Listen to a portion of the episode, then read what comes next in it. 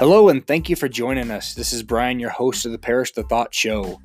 The opinions of said host and our guests have not been sanitized or scientifically tested, so please consume at your own risk. Ladies and gentlemen, and whoever else is listening, you know who you are. Welcome back to the program. Thank you for listening once again.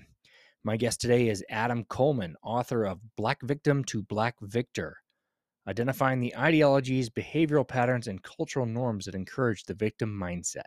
We talk about how the disconnect of the family and disregard of common sense ideas has led to the slow decay of not only the black community, but many others as well. Well, thank you, man, for uh for coming on. I appreciate I appreciate the time and and uh want to give just give a quick shout out to old Dexter Pitts from the I Am Pitts podcast for uh, making the introduction. So it's been uh, it was me listening to that interview that made me want to reach out to you. I appreciate about it. this about this phenomenal book that's making waves everywhere. I, uh, I see, is I it you, is it making see, waves? It's making waves. Well, I see you popping up on some pretty uh, you know, not some little no name uh shows like mine. You know, you're getting some some some good airtime there. So that's awesome. It's it's good. It's really good. So so let's just yeah, this is your story, your book. You know, tell me, uh, you know, kind of like the why behind it. And I didn't finish it, so I haven't done all my homework, but I'm loving what I'm seeing, man. It's it's so needed. It's like you're the, uh, you know, the little kid on the Emperor's New Clothes, pointing out the obvious that's that's yeah. there, or maybe maybe not so obvious, but so yeah, maybe just tell my tell my people and the why behind it, and how we can how all of us can be better at uh, making sure that this this doesn't you know this ideology doesn't stick around, I guess. Um, so the why behind it started with um, George Floyd. Um, I wanted to write a book talking about how I felt about the narratives that were coming out. Because um, around that time, it went from talking about that scenario to extrapolating it to all the way at the end. This is the this is the fear of every black male. And you know it, it's that kind of um is that kind of rhetoric that i wanted to push back on. And obviously saying that racism is this top priority for black americans that we're we're always concerned with. And the reality is our concerns are just like everybody else's concerns. We care about safety we care about economics uh, a lot of us care about immigration. You know we care about much of the other things that um, Americans care about. So I, I just I wanted to push back on the narrative, but I also wanted to kind of answer the question of what's what's the biggest issue facing most Black Americans, and that's why I think family is the biggest issue, um, and specifically uh, the separation of men from the children. Um, you know, we talk about single parenthood I define single parenthood as unwed mothers who have children, um, not divorcees. I think it's a different different scenario. Uh, you know, it's different, but there there can be similar uh, kind of ramifications for children depending on when they divorce and so on and so forth. But specifically, I'm talking about women who are unmarried who have children, uh, one or more children with someone else. That's basically it. And that was a that was my childhood um, growing up without my father. Uh, my father was always in a relationship with someone else. Um, so he was not really in my life. Yeah, he kind of tore up his parent card, I think it's fair to say. Yeah. Um, you know, it's interesting whenever I talk about it, you know, I get it. Like sometimes guys would be like, yeah, you know, there's two sides, and you know, we, you know, there are situations where the mother's keeping the father away, and I'm like, I totally get that. Um, when I was 21, I tried reaching out to my father. Um, he just wasn't interested, and it just kind of it confirmed to me like my mom wasn't trying to keep him away. Like we moved, but we moved because my mom found another job and needed help and was going to school and doing all these different things but my dad wasn't wasn't really there even before we moved like i don't i don't have any memories of like hanging out with my dad you know when i was like five or anything like that like i know i was young but you know if that was a scenario with me and my son, my son would know that I cared about him. Like I would talk to him all the time. I'd reach out, ask him how how are things going. I'd hear from my dad maybe once or twice, and I'm not even sure I heard from him because he was calling to speak to us specifically. He might have been calling to speak to my mom. I have no idea. But how, how old were you when he abandoned the scene? 16 uh, was the last time I saw him. But prior, but, uh, did he leave when you were 16 or was it before? It was he non-existent? Oh, he was, like never, he was never. Oh, never around. Okay. Yeah. Okay. Yeah. Gotcha. Um, we to, to go back a little bit. I was born in Detroit, and we left Detroit when I was about five years old. Um, but that's what I was saying. Like, I don't even really remember my dad coming around a lot. But my my father was always married. That's the whole thing, you know. So my mom was the other woman. So him being involved in my life would have been extremely difficult. I'm assuming his wife knew about this. I don't know for sure. Um, but for him to have an active role in our life uh, wasn't likely to happen. And I think there are opportunities for my father to show that he cared. I completely understand situations where fathers are are pushed away and kept away, but there was never an ongoing court battle. My my dad paid child support through the courts. That was essentially it.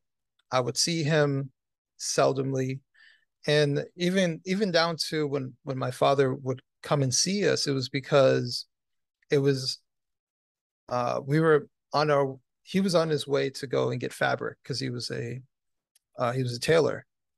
So you know when we were living in upstate New York, he would drive from Detroit to New York City, and so he would stay with us, you know, for a day or two as he's going to New York and getting fabric and seeing people that he knows, and you know he wasn't there to see us. He wasn't driving to New York to see his children. It was like, since I'm on the way, I'll stay with my old fling. I'll stay the night and have a place to stay, you know, and that kind of thing. And, and yeah, my kids are there. Um, but my father would always leave in the middle of the night. That's the thing that always sticks out to me. I would never say goodbye to my father. Never he would always leave in the middle of the night and drive to wherever he's going. And I think to myself, I would never do that to my son. Like if I rarely saw my son, like you want a high and a goodbye. I don't care if it's like, yeah, yeah. Like I don't care if it's like, well, I want to go early in the morning so I can miss trap. Nah, like you want to say goodbye to your kids, or at least like make an effort to say goodbye to them before they go to bed you know, that's passable for me, but he would never do that. I would wake up and he was gone.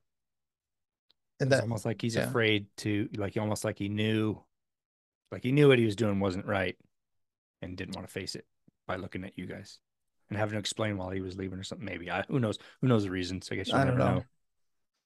Yeah, I, I, don't, I would never know. Uh, my you know my father passed away. Uh, I don't know how many years now. COVID messed everything up. It was like four four or so years ago. Um, and, you know, I think throughout the time of me last speaking to him when I was 21 and, and basically saying, like, I'm not going to try. Like, if my father was to reach out to me before he passed, I would talk to him. I would have a conversation with him and I and I'd be open to forgiving him, you know, if that's what he was looking for. But um he never tried. And I never ignored his calls or anything like that and so for me it just confirmed that my father really had no interest in having a relationship with me i know my sister tried more than i did and i think she was disappointed more so because she tried with someone who didn't really have a strong interest um so i think that's that's the essence of our our relationship but i really don't believe my mother tried to keep him away um, I remember times when my mom would say, "It's Father's Day. You should call your father." You know, uh, you don't do that if you're trying to keep your your kids away. You know, so that was that was the essence of my my relationship with my father, and even more so, the exclamation point to it. When my father passed away, I found out about three months after he actually passed away. So, you know, that says everything right there. So I, even if I wanted to attend his funeral, I, I never had the opportunity. That's how much of a disconnect was between us and the family and the rest of his family. I only met his side of the family one time. Um, I met my cousins and I met his mother once. So that that's basically it. It's interesting. I I grew up in a Brady Bunch family, and hmm. my step siblings, they had a a sperm donor that would swoop in every year or so, throw some gifts at him, and then be gone. Mm-hmm. And my father basically, you know, raised all of us together, and that their bio dad never reached out. And then when he was dying, he wanted he wanted his wife to reach out to my brother, and he like he couldn't even, you know, put a little effort in to try to reach out. He had his wife do it, and my brother's like, he knows how to reach me, and if he he can call, but I'm not I'm not going to see him. I'm not. I don't care because he never cared, and it's and you know it's it's a sad you know you know in in no race is a monopoly on you know less than favorable dads, but anyway, exactly. No, and and actually that's that's ultimately the point of the book is that this is a this is an American issue, and the the the family disconnect has become a bigger problem. So like it might be exaggerated for black Americans, but there are tons of white Americans who are experiencing the same situ- situation. You know, I'm not a mathematician or anything like that, but uh, if we were to say 70% of black Americans uh, grow up in a single parent home, we are 13% of the population. But then you look at white Americans, I want to say the number is about 35% single parenthood rate, and you guys are the majority racial demographic. Yeah. That's a lot of people. And this this is a really really big problem that we're facing but it's also a point of reference that anybody can understand um, and i've had people from different demographics different um, different countries read the book and tell me how you know i had a similar upbringing i had my my cousins going through the same thing you know all these different ways that we can kind of see like this is a human uh, a human type of connection a human issue. Um and, and family to me is the the start of everything. So you know our society breaks down when the family breaks down. And i think there are aspects of our society that are clearly breaking down. And they're showing itself in violent ways in in depriving ways you know the children who who you know for example we have tiktok where all these teenagers and 20 year olds who are showing themselves as this new identity right? But they're they're children without a without a cause. They have an identity crisis and they're just you know attaching themselves to something right? Something that feels like it gives them gives them purpose. And i talk a lot about purposeless males you know they're they're uh they're kind of dangerous. You know a man who has no no purpose in life you know we're doers. We do stuff right? And that that feels good to be associated with something. You know if you're a mechanic i am a mechanic. It's it's part of my identity. And you associate with other mechanics. And you're proud of whatever you do because you're you're being beneficial to society. Well what happens if you're you have no purpose and you have no beneficial point for society? That is why we look at young men who commit suicides. You know, there you know, there's a higher rate of suicide coming from single parent homes. You have all these negative areas in our society. Incarceration, majority come from single parent homes. So it's not a guarantee of anything, but there's something there.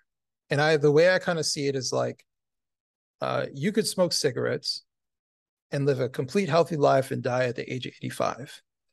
Or you could smoke cigarettes and die at 50 from lung cancer. But smoking cigarettes increases that as a possibility of dying from lung cancer.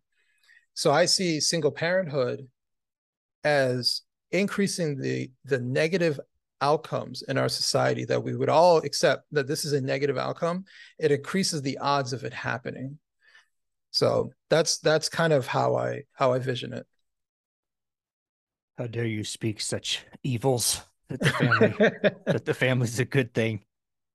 I know. It's a radical concept. and I bet you're getting a lot of blowback from just stating the obvious, really. Um, or no, not really. how's how's it being received? It's been well received, to be honest with you. Okay. I think so. This this goes into a different area because I, I was like you. I was like, all right, I'm preparing myself. When I start talking about these things, people are going to push back. But then I realized, like, from talking to people going out there and just kind of like looking at like Twitter as a microcosm of something that is like small, extremely small, and it's a hyper reality. But when you go and talk to people, like I wrote my book and I was working at my job, and I would tell people what the book is about, and they're like, "Yeah, I completely agree with you." Like, and I'm thinking to myself, any rational human being would be like, "Yes, you're right." Like, this isn't really a controversial point. And so when I go out there and I say, "Hey, fathers have value," and here's what it was like for me to grow up without my father, and here's a, what's like for me to go from growing up without my father to raising a young man i get no pushback on it you know there's there's nobody I, the only thing that someone has ever given me pushback was uh i don't really read reviews anymore or look at comments per se i look at if people send me emails so i kind of take that as the the measuring stick if someone's angry enough to send me an email then that's how that's uh, how I kind of yeah. measure it. And they thought about uh, it. Yeah, they've thought about it and they're angry and type it out. But um, someone wrote a review on this one website and they said the book was starting good until I talked about feminism, and then they were like, "He's blaming black women for everything." Blah blah blah. They three paragraphs, and then they're like, "The rest of the book was really good, three stars." so I thought that was, yeah, that's yeah, that's good. Yeah. So I thought that was hilarious. Um, but no, as far as pushback goes, even for any of my other writings, I'm I'm really big on communication. I'm really good on filling in those areas where someone could be like, but you didn't mention, well, you're excusing, you know, all these buts, you know, and I, I'm really good at uh, making those points. So people don't do that. And if they do i say did you read the article?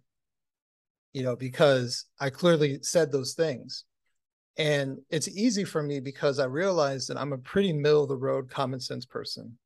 Uh, you know i have my biases but i try to be honest with myself and be like you know if it's wrong for them to do it it's wrong for these people to do it too. You know i'm i'm trying to be fair when i write stuff um, and i'm trying to be logical.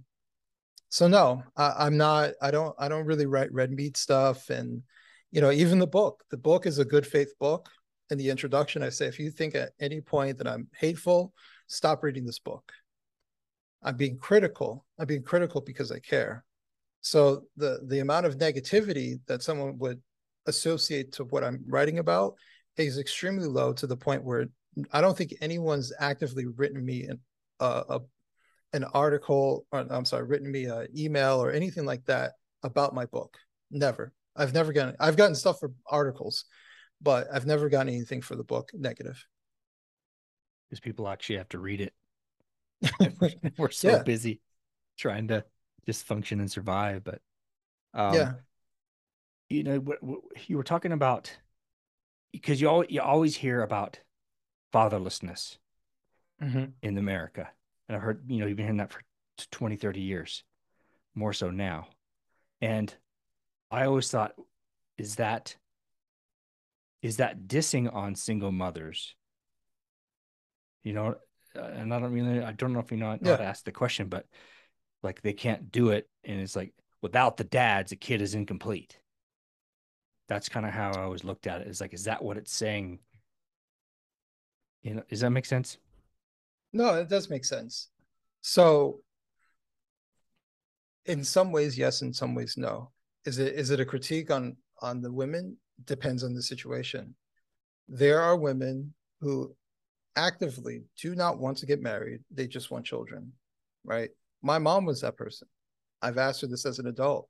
She said, All I knew is that I wanted children, and she had no interest in getting married. So she got exactly what she wanted. She wanted a boy and a girl. She didn't want to get married. She wanted those kids. This is her mentality. This was what she wanted. And so for me, it's kind of like um, it's kind of like if someone said, I want the substandard for my child. Right. It's like, well, what you love your kids. Wouldn't you want to put them in the best possible situation? No, just good enough. You know, that's what I hear when I hear that. And we all know statistically. Now, there are there are areas where I'm like, all right, I get it. Because I, I am I would be a hypocrite to be like, um, to ignore that I committed the same thing. You know, my son and and his mother, uh, my son's mother, and I never got married, and we don't live together today. We co-parent. I'm active in his life, but even in that situation, people will be like, "Oh, at least you're you're there and you're co-parenting." It's like, yeah, but I'm always behind. Like I don't have the influence like I really want to have, and and I have a good amount of influence with my son. We have a good relationship, but it's not the same that we don't live together. And I, I hear so many people be like, you know, the single parenthood number, right? We say 70%, and people push back.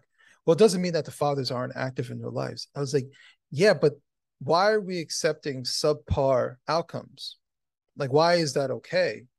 Just because they're active doesn't mean that this is a good situation. Doesn't mean that they're as involved as it as uh, necessary there have definitely been times where I think I'm involved and there's stuff that's going on that I don't know about, like because I'm just not there. And then I'm finding out much later because I'm not there. I'm not an active father in his life the way I really want to be and the way I should be. So even for me who who writing this book talking about the importance of fathers and I'm trying to I'm trying to basically make up for the situation that I put my son in which I know I put him in a negative situation. You know, his mother remarried, or not remarried, but she got married um, when he was young. And thankfully, he was fine. He treated my son fine. But there are plenty of situations, in, and the statistics are shocking of what happens to young men who go in a house with a a, a non um, biological male figure living there right? Basically, a step parent. And what can happen in that situation? Obviously, there are good step parents. Nothing happens. My son is that situation, but I can't deny the statistics. And what if something did happen to my son, and I'm part to blame because I put my son in that uh, particular situation? So I'm I'm thinking at it. I'm thinking about it from all these different perspectives. Where having my son here every day alongside his mother allows for him to see how you properly interact with women, how you uh, how you treat women, um, how women should treat you, assuming that this is a healthy relationship. All these different things. He's not seeing that from me, you know, on a day to day basis. He's getting glimpse of it because now I'm married, and he sees it a couple couple days a week when he's here, and now he's older. So it's it's a it's definitely a position where I'm constantly catching up. And I think a lot of men who are in a similar position as me feel the same way, where they're always behind as to what's going on. They always have to call to find out what, what's happening. You have to do all these extra steps. And that's not ideal. That's not ideal for anybody. And my son is healthy and relatively well adjusted, but he's like any other kid. He has his issues. And there are times that we could have stemmed the tide if I was there, if I was active in his life on a day-to-day basis. Like that's how kids kids aren't uh kids aren't a weekend project, you know? And I think our society has been like, well, it's good that you have a weekend project. It's like, no, I'm supposed to be active in his life every day. His mother is active in his life every day. Why do I get the good job you see him on the weekends? Right? And we have this like subpar standard that we're perfectly fine for for men as far as raising their kids. It's like, well, at least you see them every week. I know someone who only sees them uh, every other week. every other weekend, right? It, it's just this lowering of bar uh, expectations for fathers and this lowering of um, basically critical uh, criticisms laid towards women who help to create this situation too, who have no problem with this being the situation. And so when you ask, is this a shot at single mothers? Yes, sometimes. It it's technically a shot at my own mother who wanted this scenario from the beginning and she got it. And look at the the issues that I had to go through as a young man, not having that father figure, right? Not even being able to say, I see my father every week, right? And then being slightly handicapped, but not having my father there. She chose an unavailable man. Like how can i not be critical of that? So. Do you think that effect that growing up with that situation led you to just make the decision with your own son that you did? Or was that it was like it was a, was it a subconscious thing? Or did you say i don't want this. I don't want to marry his mother no for actually i was we i think we we were we were young. We got engaged kind of sort of like it, it was it was a very rocky relationship. Um but when my son was born everything changed for me because it no longer be, became about me it's about my son. And i told myself i don't want to be my father.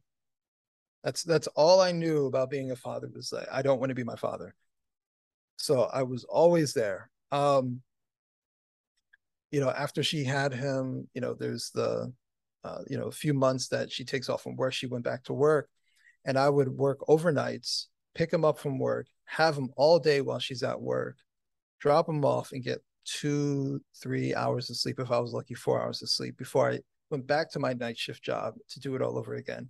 I would call out of work because I was exhausted. Like that was literally, those are the times I would call out of work. But those were some of the best times because I got to raise my son every day.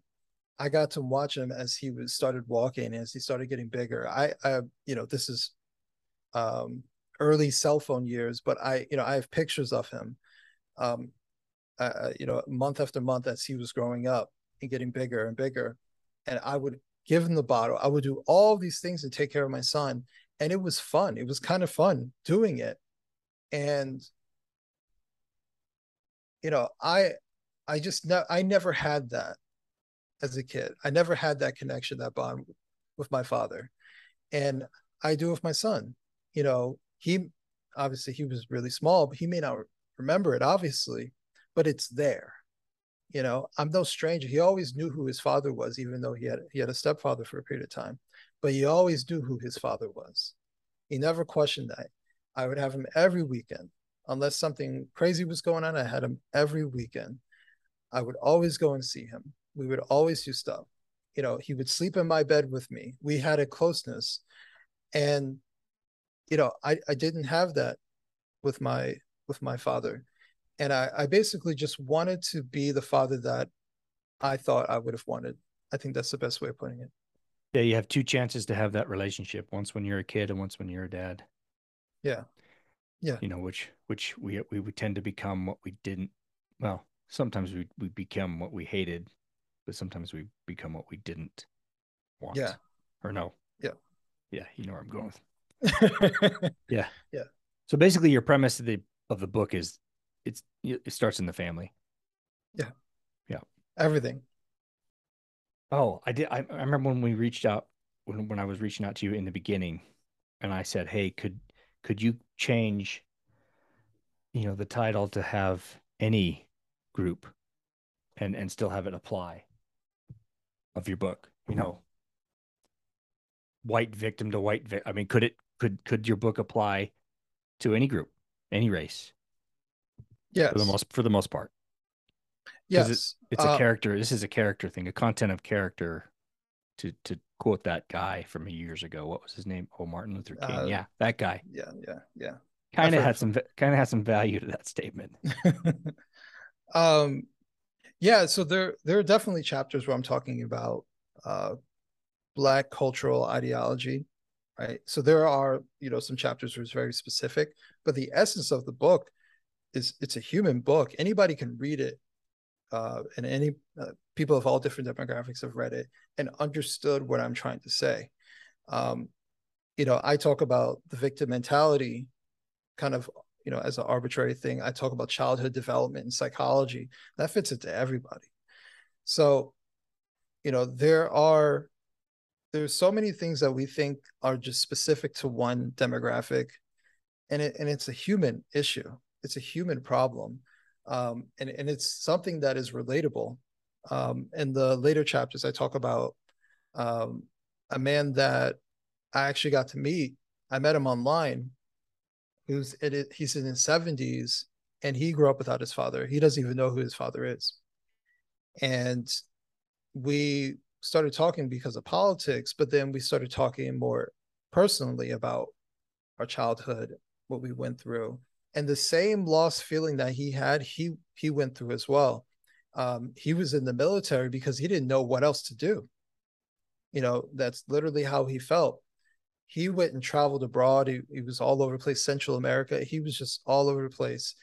Um, he medicated with um, alcohol, and you know he was fighting depression and all these different things that he went through because he's he basically spent his life as a lost man he was just lost he didn't know what to do um, and it took him a long time to to kind of get on the straight and narrow uh, in, in his later years but it damaged his relationship with his children. So when we started talking i was encouraging him to reach out to his kids either way.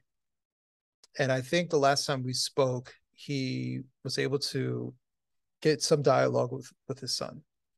Um, I think he has two or three kids, so one of them was receptive to it, and he's he's trying to have that dialogue with them.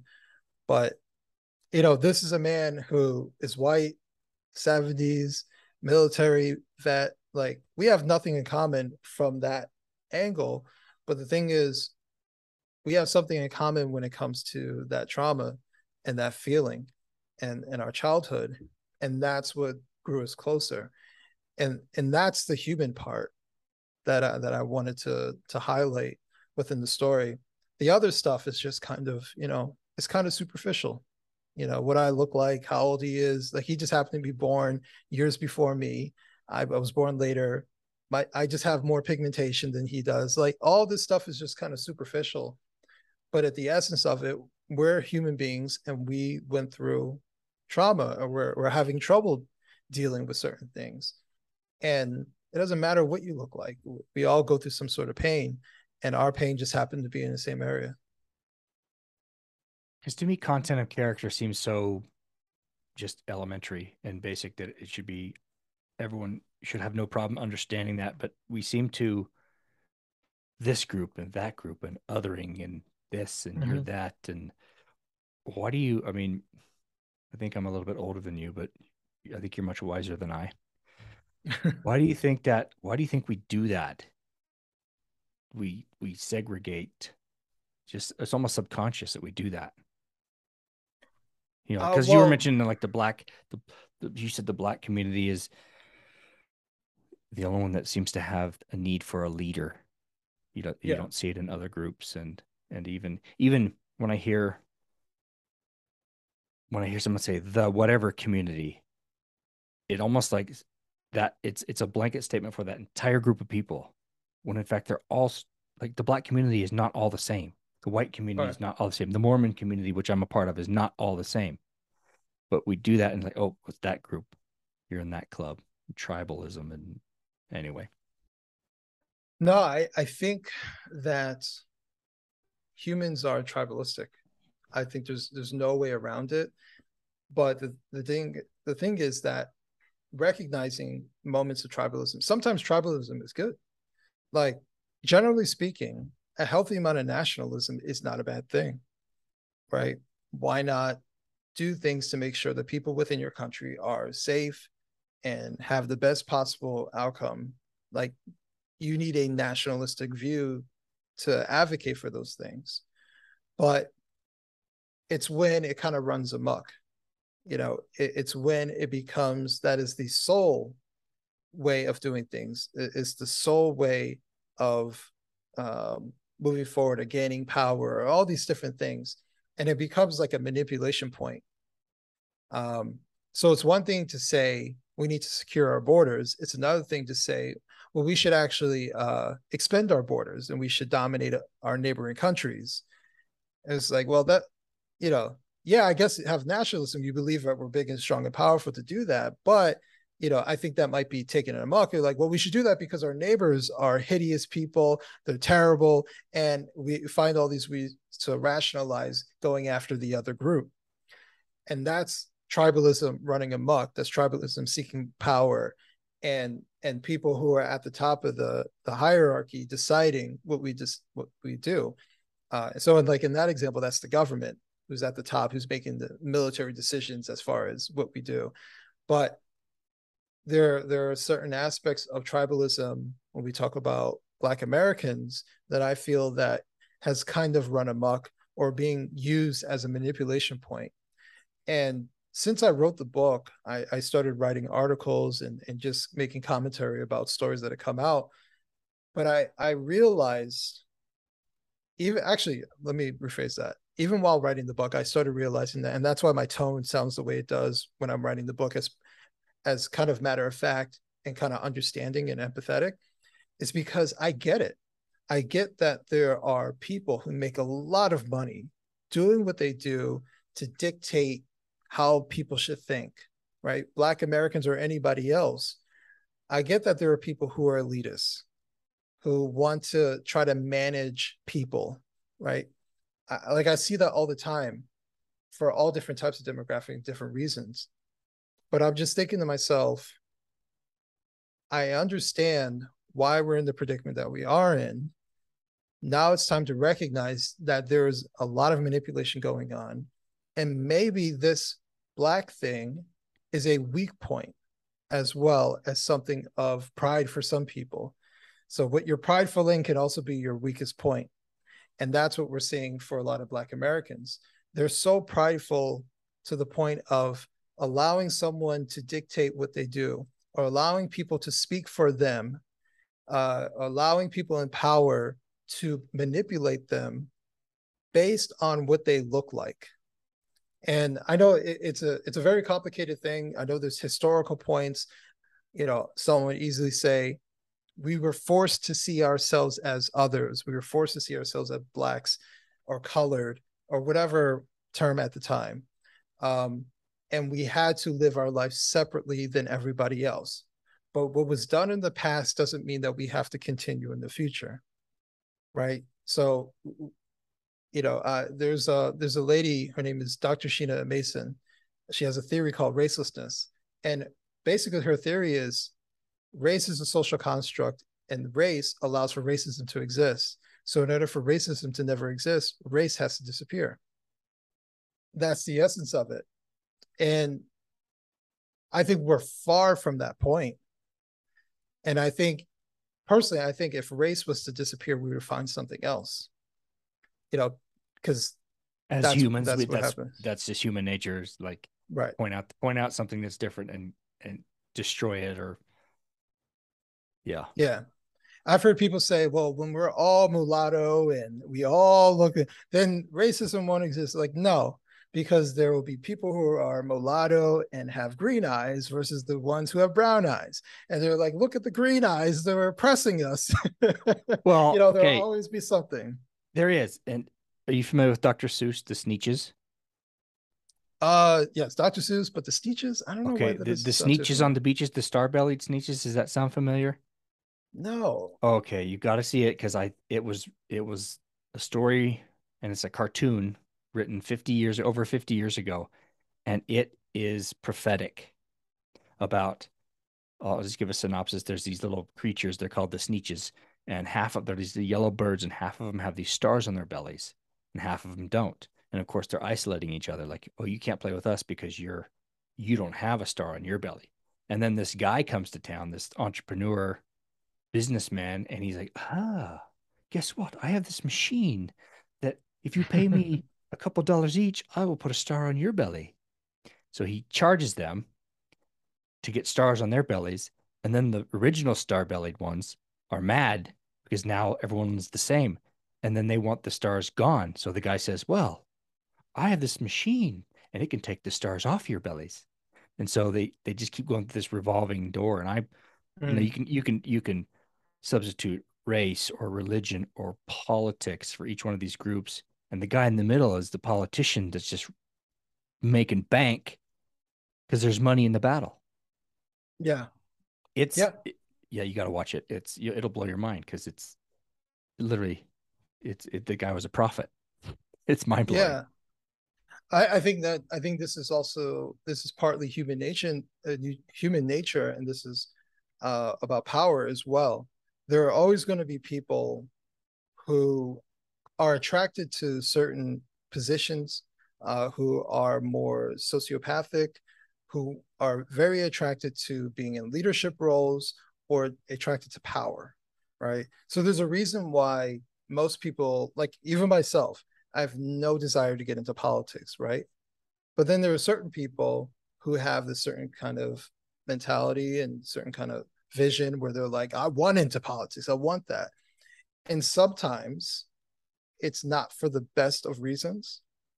Uh, sometimes it's for the worst of reasons. Sometimes it's about having the light shining on them. Sometimes it's about having power no matter what. That's why sometimes I look at the federal government, I just see a bunch of ruthless people who will say anything and everything to get a vote. They will yeah. sell their own family out. They will hide uh, stuff. They'll go against their principles. They'll live a life without principles. They'll do just about anything uh, and rationalize anything to do something that supports their side or supports uh, their own personal uh, uh, ranking, you know, increasing in rank within politics. So, you know, these people are always going to exist, and I think it's it's the human nature part uh, to find some sort of weak point, to find that. I actually just wrote an article about it. Find that thing that you can pander to in politics, and race is one of them. Um, I, I, just wrote the article today talking about, uh, as someone who was a former Democrat, and today I'm an independent who left the Democrats because it started realizing that they they over accentuate uh, the usage of identity politics, and they they behave in a way that's disingenuous, insulting, condescending. You know, I use the example uh, during the 2020 primaries for the Democrats. The very first debate, I forgot it was the very first debate until I looked it up. The very first debate, Beto O'Rourke and Cory Booker are battling out in Spanish. And I'm just like, what am I watching? Why are they doing this? Who asked them to do this?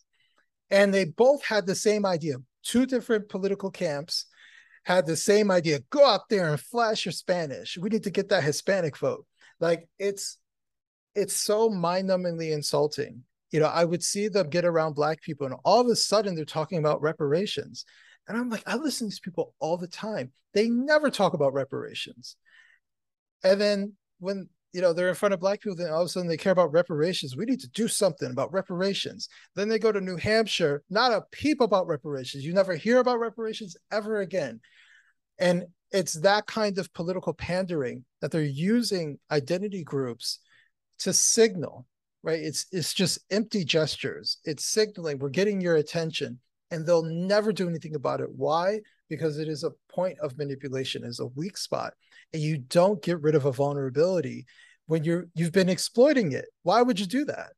You know, it kind of reminds as an IT guy, it reminds me of uh I, am going to mess up the details, so I'm not even going to give details, but it reminds me of how one company figured out that there was this really big exploit that was available. I think it was like a Microsoft exploit and no one ever reported it. Oh no, that's what it was. The CIA, I think it was the CIA, knew that there was this major exploit that for for Microsoft, but they never reported it. They never said anything. Why? Because they were using it. right? The security state knew about this exploit. They're like, yeah, we take we take advantage of it all the time. That's how we get all this information. And they never reported it. And it wasn't until Microsoft realized that this is massive exploit and they patched it up and they you know they realized what was going on but you know you don't get rid of an exploit when it works and and race and identity is that exploit and and people in power and politicians will take advantage of it. So um, that's why I decided to leave the Democrats and I, and I remain an independent because I'm also fearful that Republicans will start doing the same thing. And I've seen certain instances of it, um, but it's not like their it's not their platform. Like, what can we do to get the black vote? Like, I, I haven't heard that language yet. I I've heard it multiple times, overwhelmingly obvious times on the Democrat side. Because I came from the Republican side to the independent. I'm in the middle now too, and when you, I found that when you leave one side or the other, you're really sensitive to the things that the other side, the side you used to come from, are saying. Yeah, and and I my, my basic premise is that both sides are lying to us and using to it some and degree. saying, yeah, and, and and and how do you know? I mean, but we'll fight you. You social media, we'll fight to the death for our side. But I'm like, how do you even know what your side is saying is accurate? How do you know? Do your homework. Well, how do I know my homework is the fact checkers? how do I know? How do you know? right. And and it, it it just again, there's money in the fight. The Dr. Seuss reference. And Yeah. if as long as we're fighting and amongst each other, then they can. We're not paying attention to what they're doing. You know, pay attention them. Pay no attention to the man behind the curtain. He Yeah. can do whatever he wants because we're too busy out here in the playground fighting with each other over stupid things that just don't matter. Or maybe they do matter, but yeah they're they're they're minimal issues you know i think the same thing about like abortion it's like how many times have the democrats actually obama when he was in office obama had for four years the entire federal government you know the senate congress and the executive they could have passed a law codifying roe v wade as they put it but they didn't why because it's not that important to them it's always going to be an issue that they can say they're trying to take your access. the Republicans are trying to control women's body. They'll always have this as an issue. And that's why that's why they never do anything about it. Eh, you know, it is an exploit. It's a point of manipulation. It invokes an emotional response from certain people. Um, that's what happened when we saw Roe v. Wade disappear and invoked an emotional response from the most hardened, we call them pro-choice, but for those people, I think it was turned into pro-abortion activists, and it got some sort of emotional reaction and politicos in DC like this is going to change the election. All of a sudden, people are going to be like, "Screw the economy!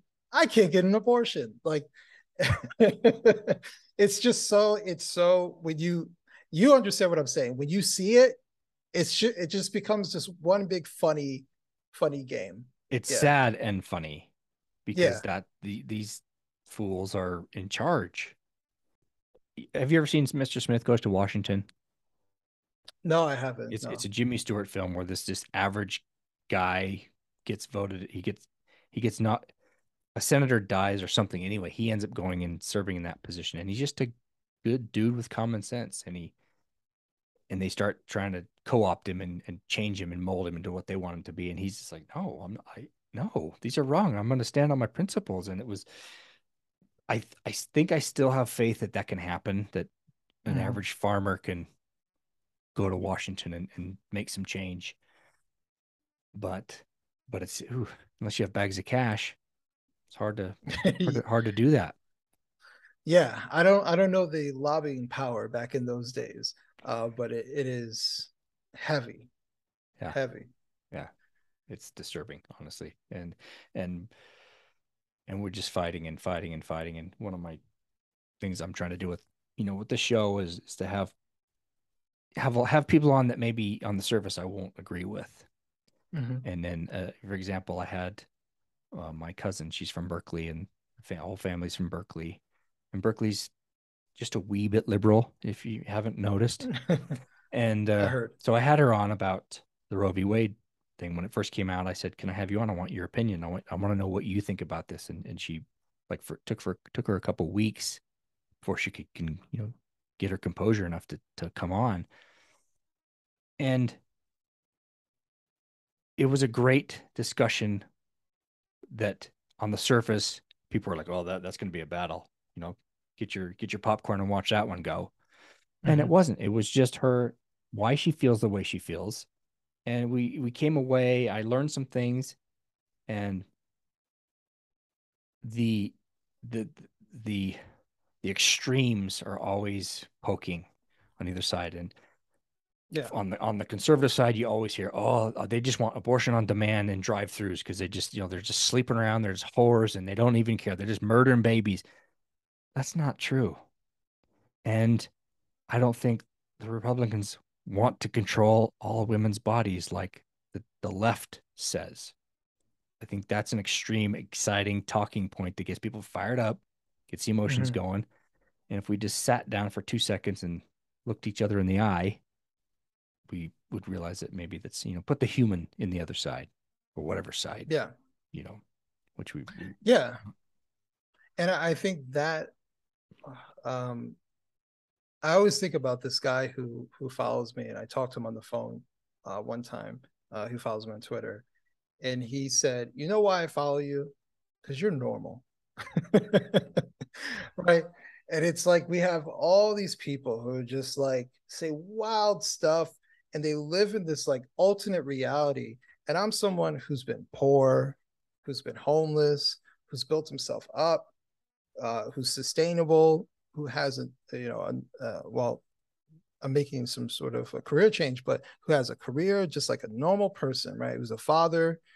And I'm like, the reality that these people are talking about doesn't exist.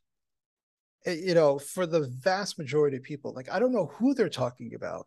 They live in this ideological world where they see themselves as kings and they think that everybody else is just stupid and peasants and and, and it's it's so weird to to look at and i'm like i'm just a normal person who likes to write that's basically it and it's so funny because the rational people look like radicals. That you know that's that's the hyper reality at least in the media that we see. Everybody has some hot take. Everybody's trying to find some hot take. And then someone says something very rational and calm and it goes viral.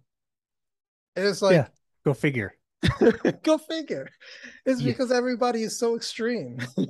That, that just that just common sense common sense looks radical so i think i think you could be mr smith. And go to washington. I would hate it very much and they would hate me. It would be tough it would be tough. It would be tough I would do one term. As soon as I find out, actually, because a lot of people don't know this, uh, our our politicians in DC are basically telemarketers. Uh, they go in an office, they sit in a cubicle, and they call people. They're not allowed to get money while being on a government premise, so they actually go to a call center. So imagine your your local congressman sitting in a call center and calling up lobbying firms and calling up donors. Like as soon as I heard that, I was like, oh, I never want to do that. high pressure I've worked at a call center. Oh, Yeah. yeah. It's just like, that's wild. That's how much money rules everything that they have to turn themselves. They have to pimp themselves out. I heard, I heard people retire specifically because they're like, I can't do this anymore. I cannot be a call center employee. I'm supposed to be a congressman. I'm sitting here calling people, begging for money. Like it just seems like a weird uh, and messed up system. It's unproductive. Um, yeah, so I don't, I don't even know.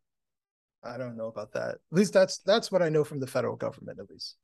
Well, it's right now I have a high school associate who's actually running against Gavin Newsom in California for governor. He's a farmer, literally a farmer. And Mhm. he's been a he's been a state senator for 13 years and a and a county representative for, you know, pushing 25. He's been politics, but he's still a farmer.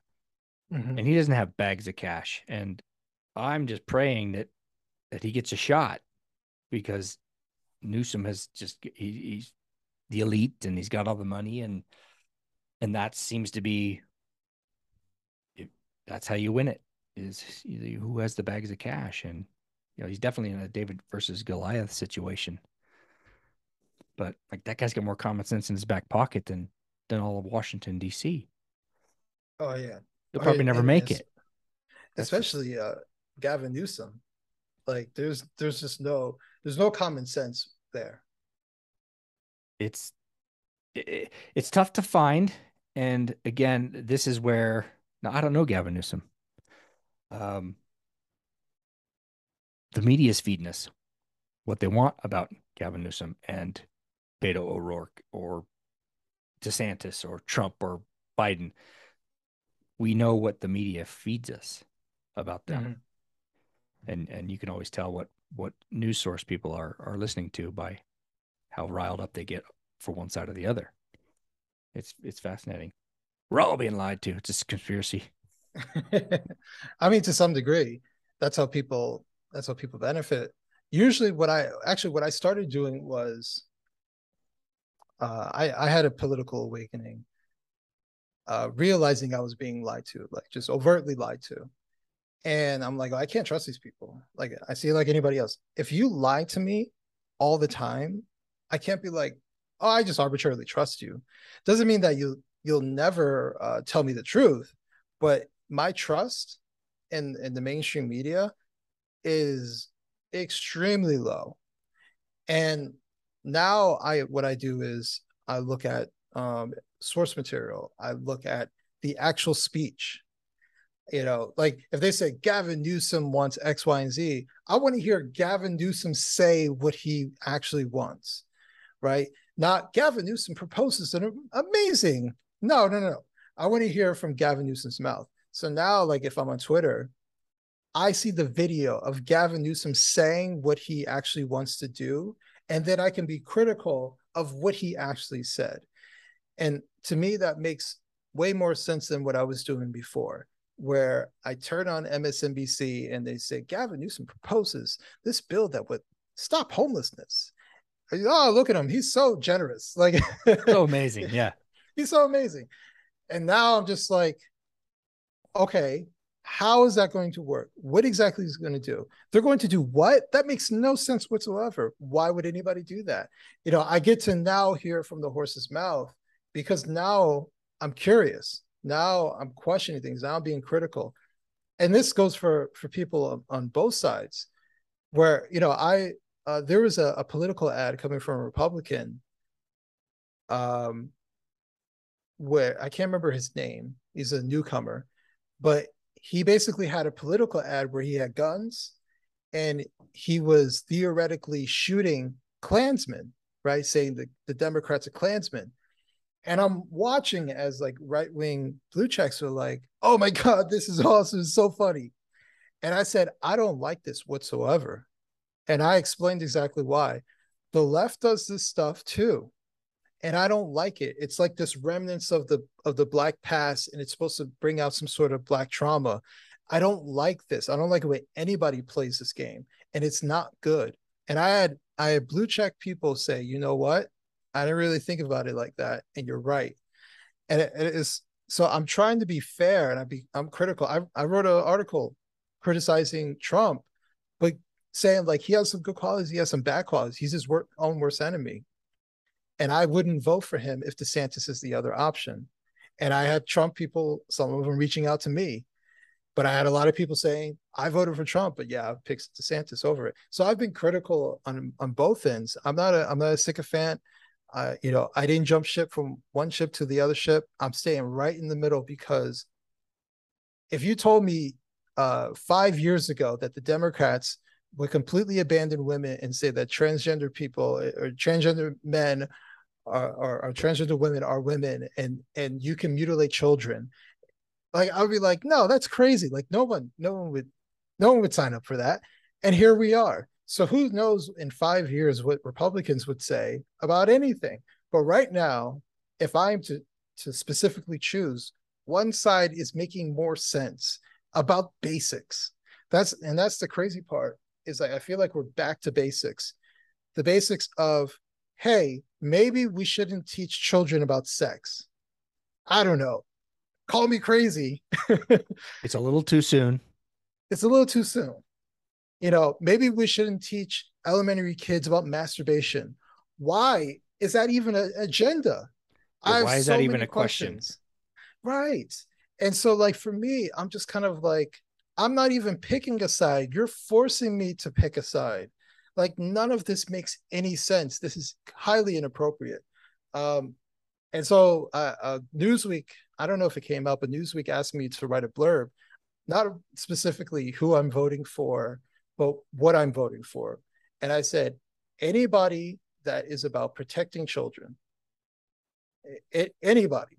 And if if you're about to do the best thing possible to protect children, whether it's in the womb because I am pro-life, or whether it's in the classroom or away from sexual perversion and and especially operated by state employees like i'm for that person i'm for that party at this particular moment so that's who i'm voting that you know that's what i'm voting for and it, it just seems so crazy that that the democrats have abandoned all reasoning and they've just gone to this social progressivism that doesn't make any sense you know i feel like my politics are from like the 2000s it's like I haven't changed, but they have.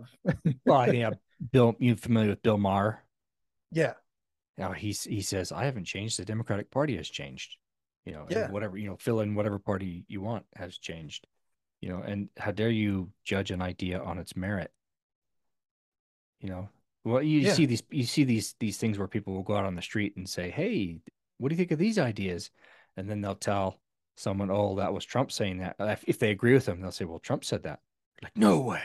And they almost don't, they almost want to take back their, you know, their answer. Yeah. That the, because it, like, well, the, the, idea was good two seconds ago, but as soon as I told you, what if Biden said that and it was a good idea? Would you like it then? Not if they're in the Trump camp, they won't. They're like, well, blah, blah, blah, yeah, it's, it's crazy. Just, it's, it's a good idea, no matter where it comes from. Let's embrace it. Yeah. I mean, I, I remember I didn't have Trump derangement, but I didn't like Trump. Um, but he did a couple of things that I that I liked that I thought was like, yeah, why the hell not? Even as as much as just like, I don't really like the guy, right? And there are reasons why, which were lies. That's you know that led for me to not like him. And now I'm just kind of like, he's just a guy. Like uh, I don't hate him. I don't love him. I'm not, I don't have a hat or anything like that. but, you know, when he wanted to have re- relationship with North Korea, I was like, yeah, why not? But you want us to be adversarial so he, so they feel like they, they can like, I don't know why diplomacy is seen as a weakness. Like, yeah. have some sort of diplomacy. The isolation doesn't work. Look at Cuba has that helped? Has that helped either of us? No. Cuba's stagnant, but how has that benefited anybody? You know, have some sort of relation. So, yeah, you know, bef- when, when, bef- befriend your neighbor that's the bully versus trying versus always wondering what he's going to do next. I guess. How right. dare you try? Yeah. Yeah. And it doesn't mean that you, and that I think we fall into that culture where we say if you associate, right, if you even talk, all of a sudden you're guilt by association. So like if we have conversations with North Korea, that we must co-sign on torturing people, we co-sign on treating, you know, human human rights issues. We co-sign all of that just from having a conversation and say, hey, maybe don't build any nukes. You know, uh, so it's it's such a weird dynamic, um, but it's also this idea thinking that when it comes to foreign policy, that there are angels. it's just how how bad of a person do you actually just want to associate with? Because we got plenty of people that we associate with who are not angels that we're perfectly fine with being in power until they're there it's not perfectly fine for them to be in power. Yeah, until it's a problem yeah. Yeah, until it's a problem. just, yeah you can't you can't talk to the other side because you will by doing so you you adopt their policy and you you exactly. Well as an example there was in my uh on my sales team um one of the ladies, she said, "Oh, you're a, you're a total liberal now." And I said, "Well, that's that's new. I've never been accused of that before in my life. based, based on what?" And she says, "Well, there was an idea that your daughter was talking about that you said was a good idea." So she put me in that camp just because I said, "Hey, that's a good idea." And my mm-hmm. daughter's on the left. And I'm like, "Wow." That was that it took no effort at all to put me in that box. You know, it was wild. Yeah. You know, but you know, what's crazy is unfortunately that person is generally right. You know, we have liberal ideas and and you can't. I used to complain before. I was like, you know, if that when I was a Democrat, I was like, if Democrats want like a wider net, they have to kind of have some leeway on the the pro-choice thing. Like, mm-hmm. how come it, it feels like there are no pro-life Democrats? I'm sure there are, but they don't ever talk about them, and they they feel, uh, you know, a completely different type of way when they when they do say something. So you know, so it I used to ask like, how come? And this is when I was pro-choice, but I was just kind of like, how come there are no pro-life Democrats? Why is that the case? And if you go around saying I'm pro-life, automatically you're a Republican, you're yep. conservative. Yeah, yeah. So it's the same. It's the same kind of thing. Yeah. We just gotta we gotta talk to each other, which we've forgotten how to do, really. Or, or, I think the other uh, part of it is we don't talk to each other. I think part of the problem is that we talk too much about politics. Well, I know there's that old saying that don't talk about religion or politics or sex at, at Thanksgiving dinner. Yeah.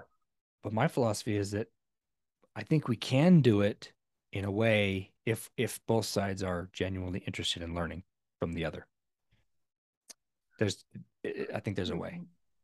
I think I think there's a way, but I also think there's a reason why most people didn't brandish their politics. Like I understand it more so today. And it's because politics is personal to people. Like so when you when you criticize an idea, even if you're not trying to, you're criticizing that person. Why? Because they subscribe to that that political idea. So they're taking offense to it. Right? It reminds me uh, of someone I knew. He would be like, uh, your guy Tucker I was like, your, your guy, yeah, your guy. I I get, yeah. I'm I'm like, I never even, t- I never, I never talked to him and said I watch Tucker. I never told him I don't watch Tucker. Like he just said, your guy Tucker, and I was like, I don't even really watch this show. Like I don't even, I don't even know like where did you get that from? And he's he's already formulated this. I call it the avatar. He's formulated this avatar of of what I believe and who I am because I have some right leaning viewpoints and and so i can't i can't fight that. And it, it becomes i think ultimately what happens is some, some people treat politics kind of like a sport. And i saw that more and more you know even people in the trump camp. You know people wear yankees hats where i live at. Guess what? They wear a trump hat. They're showing what team they're on. Like it's the same stuff. It's it's team team sports. And i think there's something dangerous about that because the vast majority of Yankees fans go home and live the rest of their life and realize that it was just a game, even though the Yankees lost, right? But it's not personal to them. You know, maybe for a small fanatic fanatical group, yeah. it is, but it's for the most part not personal to them. They're disappointed that they lost, but they're not going to write letters to uh, you know, to the, the GM and go crazy because they lost. They have that disconnect. But for this, they're having a sport about it and it's personal. And it, it's not the same, it's not the same feeling. And I don't think a lot of people know how to discuss something like this where it's personal um, and they don't have the sensitivity behind it. Like you understand, you can you can be like okay they criticize an idea that i believe in so let me ask some questions about it and i'll take this whole offense but most most people don't have that i i actually said on on twitter um this is a little bit off topic but you've heard people say like oh you're you're well spoken right and some people like want to take it as a slight and i'm like why would you take that as a slight like have you heard people talk like there are people who don't know how to express themselves they yeah. don't know how to even, hey, how do you feel about this? I don't know. Like, you don't even know how to express how you feel about a particular thing that you like. And so, yeah, if someone is well spoken, that is a compliment. It is always a compliment. I don't I don't care if you think that's just some backhanded statement. It is a compliment because most people don't know how to communicate properly. And if they don't know how to communicate properly about how they feel, they don't know how to communicate to the point of not offending someone, you know, that they're not trying to offend. So, yeah. yeah. Just master the English language, please, first. Yeah. Yeah. Exactly. Well, yeah, and and we're so in a hurry, and and the, the you know the the social media and the, the the attention spans are zero to so to have a conversation like like you and I are having, which you know the porch talk, which doesn't happen anymore. We just do these drive bys, and those are easier. Mhm. Doesn't solve anything, but yeah, I get you. Yeah. I think I think we can. I you know that's that's one of the things I'm. That's kind of my life goal is trying to figure out how to be an example of talking and because those you know politics does animate people, and I think if Mhm. you, well, why why do you think why is Trump the best thing since chocolate? You know, tell me why. and I'm not being an asshole about it. I just want to know why. I don't, I'm Yeah. not trying to like even mention it, and then then they're they're on guard, ready to, to you know fight to go to blows and fight to the death for whatever side. Yeah. Yeah. Yeah. I think uh, uh, the more people just look at the idea, look at the policy, and try to hold the same standard from one side to the other, you know, do that the best you can. I think, I think you'll have a, a healthier outlook on it. But also, like, if you're someone who is on social media and you see this, just understand that crazy people are on social media too. And and just because you see someone say something utterly insane doesn't mean your neighbor thinks the same thing. Doesn't it doesn't mean your boss thinks the same thing. Crazy people get a lot of attention, especially when an algorithm is involved that will help boost it. So Yeah. I always keep that in mind. Like I'll see someone say something highly irrational, and I'm like, yeah, but I, I've worked a real job and people don't talk like this and people don't think this way. Like, so I understand that they're a crazy person who's looking for attention. Yeah, you're going into the virtual world. Yeah. Yeah, Yeah. Yeah. yeah, exactly. Well, hey, I I uh feel like we've kind of gotten off topic on the book. Is there anything else you want to share about it as we kind of get closer to wrapping up, or or anything that you I didn't touch on? I'm sure we could No, go I'm- on for hours.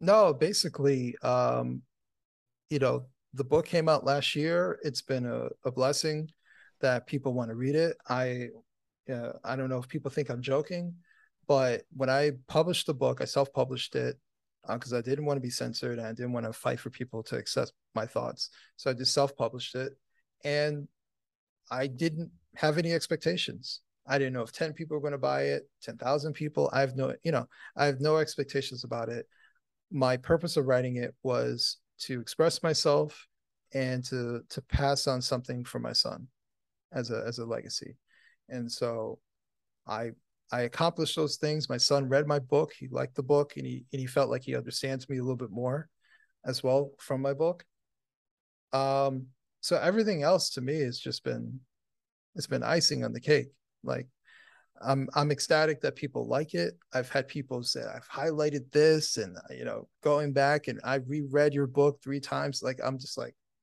you know, I'm just a dude. I'm a computer guy who wanted to express himself, and so now I'm I'm to the point today where um, starting in December I'm taking a, a reduced role at my regular job because I've I've been working a regular job and I'm pursuing writing and I'm pursuing um, more avenues related to writing. Um, you know, next week I'll be in London. I'll be I'll be on a Triggernometry. Um, uh, maybe on GB News and Talk Radio while I'm out there. I'm having all these different opportunities coming up, and uh, people appreciate my voice. People appreciate a rational, common sense voice because there are a lot of people who just scream and yell and hyper partisan, and uh, I have people who are Democrats and Republicans who follow me who are just kind of down the middle and just rational people. So that's that's basically um, where my life is taking me today, and I'm I'm gonna see see what comes from it. Well, it, it it's a just all I can keep thinking about is just content of character, and that's what that's what I've that's what I'm getting out of this now is all these other superficial things we define ourselves with just don't matter. Are you a good human? Are you a good person? And that's what I sensed when I heard you talking to, to Dexter. I'm like, Yeah. I gotta have I gotta have this guy on because this people need to hear this. Just like say, just an average, you know, average average Joe, you know, Yeah. as they say, you know. Yeah. But um, go ahead. No, I was gonna say one last thing. Um, my my life my life goal is to to have a general positive impact on the world. you know, whatever I try to do, I just try to have a positive impact on the world. Um, I don't have any malice. There are people, obviously, I don't agree with. Uh, there are people that I think are malicious, and I think they deserve strong language. But um, I'm not hyper partisan, and I, I generally want to have a positive impact on the world, and especially starting with the conversation about fathers and single parenthood. Well, you're gonna do it, man. I I'm, I'm sure, and uh, I appreciate you taking time and being here and and sharing this with with me and my audience. Um, what's the best way? How how can people find this and find you and follow you and and give me all those details? Uh, yeah, for the book, you can buy it on Amazon, Black Victim to Black Victor. Um, if you don't want to buy direct from Amazon, you can go to wrongspeak.net, purchase it from there, uh, where I sell signed copies and non signed copies. Um, you can definitely find me on Twitter at wrong underscore speak. Um, I'm the most active there. Facebook, it's wrong speak Adam. Instagram, it's wrong underscore speak. Um, and I'll actually tell you, first person, um, I will be at America Fest in Phoenix this December. Uh, I'll be there with a booth. So if people want to meet me or uh, want to sign copy of my book, uh, definitely stop by. Perfect, man. I uh, thank you again. Appreciate you being here.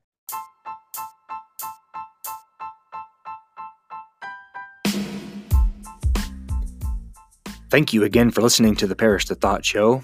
We would love your comments and feedback on our website at briankeithparish.com slash feedback. If you love or hate what you hear, please give us a rating on whatever platform you find us.